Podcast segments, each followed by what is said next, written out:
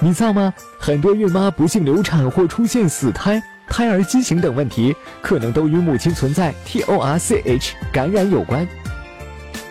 这 TORCH 说简单点，其实就是一组病原体，T 是弓形虫，R 是风疹病毒，C 是巨细胞病毒，H 就是单纯疱疹病毒啦。弓形虫是一种寄生虫，主要寄生在喵星人身上。感染弓形虫一般没什么感觉，大部分只有在化验时才能查出抗体。孕妈感染弓形虫对胎儿的影响严重，早期可引起流产、死胎或出生缺陷等；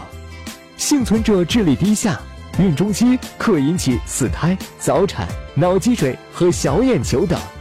晚期感染可致胎儿肝脾肿大、黄疸、心肌炎及智力发育不全等。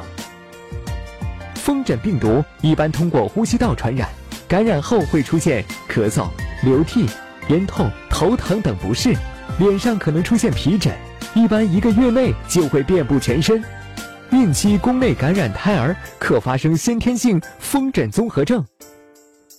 巨细胞病毒则可以通过性传播以及飞沫、体液传播。感染了此病毒的孕妈，其胎儿往往有胎儿生长受限、小头畸形。视力障碍、智力发育迟缓、溶血性贫血等问题，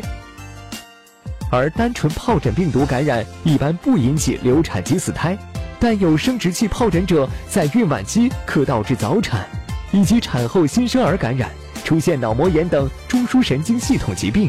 还可伴有重要脏器损害、严重发育障碍及中枢神经系统后遗症。如果 TORCH 检查中某种病原体 IgM 抗体阳性，就表示目前这种病原体正在感染期，建议复查转阴，至少三个月后再备孕。